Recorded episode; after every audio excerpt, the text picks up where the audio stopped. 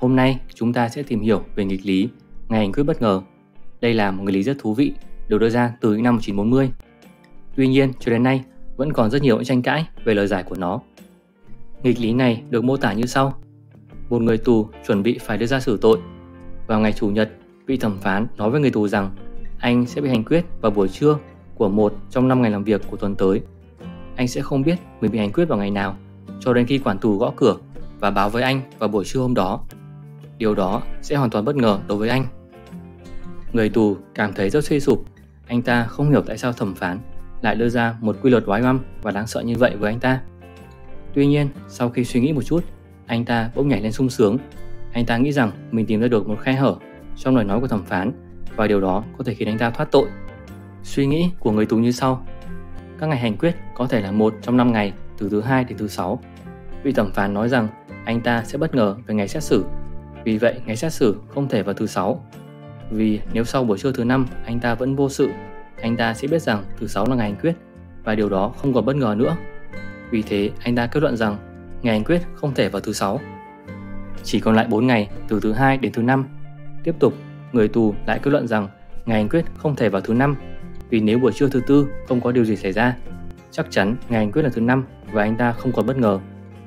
Cứ như vậy, anh ta tiếp tục loại bỏ thứ tư, thứ ba và thứ hai. Cuối cùng, anh ta kết luận rằng không có ngày hành quyết nào là bất ngờ cả và anh ta sẽ bình an vô sự. Nhưng rồi, người quản tù gõ cửa phòng anh ta vào buổi trưa thứ tư và anh ta hoàn toàn bất ngờ. Lời nói của vị thẩm phán đã trở thành sự thật và anh ta bị xử tử. Câu hỏi đặt ra là lập luận của người tù có vẻ rất thuyết phục. Vậy tại sao vị thẩm phán vẫn có thể khiến anh ta bất ngờ? Có điều gì sai trong lập luận của người tù hay không?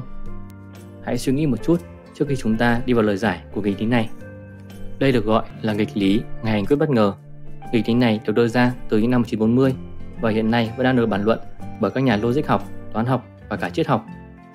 Nếu bạn thấy câu chuyện về việc hành quyết hơi đáng sợ, hãy nghĩ về nó theo một số biến thể khác, chẳng hạn như giáo viên giao bài tập về nhà vào một ngày bất kỳ, một màn cầu hôn bất ngờ hoặc ngày bắt đầu một chiến dịch.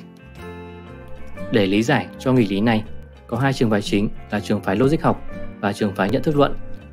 Trường phái logic học cho rằng lời nói của vị thẩm phán không phải là luôn đúng. Tại ngày cuối cùng, vị thẩm phán sẽ không thể làm bất ngờ người tù. Trong khi đó, trường phái nhận thức luận cho rằng lời nói của vị thẩm phán là luôn đúng và người tù sẽ luôn bị bất ngờ, kể cả nếu ngày xét xử là vào ngày cuối cùng.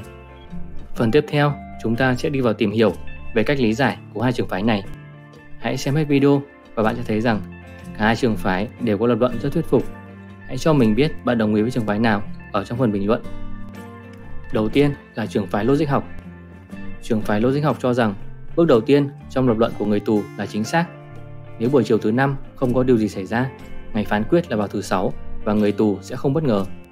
Sau đó, người tù bắt đầu sử dụng phép quy nạp ngược để dần dần loại bỏ các ngày còn lại. Đây là khi mà phép lập luận bị sai. Yếu tố bất ngờ chỉ bị mất đi tại ngày cuối cùng. Tại các ngày còn lại, người tù hoàn toàn có thể bị bất ngờ khi quản tù xuất hiện. Như vậy, nếu quản tù xuất hiện tại các ngày từ thứ hai đến thứ năm, lời nói của thẩm phán là chính xác và người tù có thể bị bất ngờ. Nếu quản tù xuất hiện tại ngày thứ sáu, người tù không bị bất ngờ và lời nói của thẩm phán đi ngược với chính nó. Vì lời nói của thẩm phán đi ngược với chính nó, đó là một lời nói sai và không được thỏa mãn. Bạn có thể tìm hiểu thêm về mệnh đề dẫn chiếu đến chính nó trong video của kênh về nghịch lý kẻ nói dối. Bạn có thể thấy rằng lập luận của trường phái này là tương đối thuyết phục, nhưng hãy tìm hiểu về trường phái tiếp theo. Tôi tin rằng bạn cũng sẽ thấy trường phái này thuyết phục không kém. Trường phái nhận thức luận cho rằng lập luận của người tù là hoàn toàn sai, ngay cả tại ngày cuối cùng. Kể cả khi ngày hành quyết là ngày cuối cùng, người tù vẫn có thể bị bất ngờ và thẩm phán luôn giữ đúng lời hứa của mình. Để minh họa, hãy xét một ví dụ như sau. Có một cặp vợ chồng mới cưới, trong đó người chồng là một nhà logic học. Một ngày, người chồng nói với vợ của mình rằng ngày mai là sinh nhật của em, anh sẽ tặng em một món quà đặc biệt và đó sẽ là một món quà bất ngờ đối với em. Em sẽ không thể biết đó là món quà gì. Món quà đó là một chiếc dây chuyền vàng mà em rất thích. Người vợ tội nghiệp khi nghe điều này sẽ nghĩ gì? Cô ấy biết rằng người chồng luôn nói thật và giữ lời hứa. Nhưng nếu anh ta tặng chiếc dây chuyền vàng, đó sẽ không phải là một điều bất ngờ. Như vậy, có hai khả năng có thể xảy ra. Trường hợp một là anh ta sẽ giữ lời và tặng chiếc dây chuyền nhưng sẽ vi phạm việc món quà là bất ngờ. Trường hợp thứ hai là anh ta sẽ giữ lời về việc món quà bất ngờ và tặng cô một món quà khác, chẳng hạn như một chiếc máy hút bụi. Khi đó anh ta vi phạm lời nói về việc tặng chiếc dây chuyền. Vì sự đối lập trong lời nói của người chồng, người vợ không có cách nào để biết được điều gì sẽ xảy ra. Cô ấy không thể chắc chắn người chồng sẽ tặng chiếc dây chuyền hay không. Vì thế, khi người chồng tặng cô một chiếc dây chuyền vào ngày sinh nhật, cô bị bất ngờ. Điều đặc biệt ở đây là điều này khiến lời nói của người chồng đã trở thành sự thật. Anh ta vừa khiến vợ bị bất ngờ mà vẫn giữ lời hứa về việc tặng dây chuyền. Người chồng đã biết từ đầu về việc mình tặng dây chuyền, nhưng người vợ vì sự thiếu thông tin không thể biết điều đó cho đến khi nó thực sự xảy ra. Trước khi nhận sợi dây chuyền, người vợ hoàn toàn bối rối và không biết điều gì xảy ra. Nhưng sau đó, mọi việc trở nên hoàn toàn hợp lý và hợp logic. Điều tương tự có thể được thấy với ví dụ về ngày hành quyết. Nếu ngày thứ năm mà người tù vẫn sống sót, chỉ còn ngày thứ sáu có thể là ngày hành quyết. Nhưng vì sự đối lập trong lời nói của thẩm phán, người tù không thực sự biết được mình có bị hành quyết vào thứ sáu hay không. Vào buổi chiều thứ năm, lời nói của thẩm phán có thể được viết lại là: anh sẽ bị hành quyết vào ngày mai và anh không biết điều đó, hay điều đó sẽ bất ngờ với anh. Người tù khi nghe câu nói này sẽ nghĩ thế nào?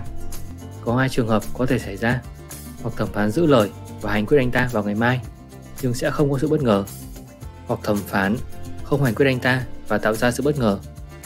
Vì sự đối lập trong lời nói của thẩm phán, người tù không biết điều gì sẽ xảy ra. Vì vậy, khi án phạt được thi hành, anh ta bị bất ngờ.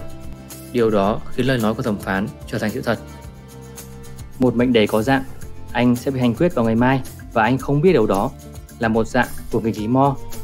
Nghịch lý Moore là khi một mệnh đề vừa đưa ra một khẳng định, vừa nói rằng khẳng định đó không thể được biết. Một ví dụ là: ngoài trời đang mưa và tôi không biết điều đó.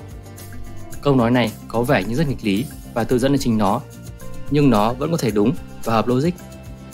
Nghịch lý Moore tạo ra một hiện tượng mà trường phái nhận thức luận gọi là điểm mù, blind spot, một mệnh đề mà có thể hợp logic nhưng tại một thời điểm có thể không rõ ràng với một số người.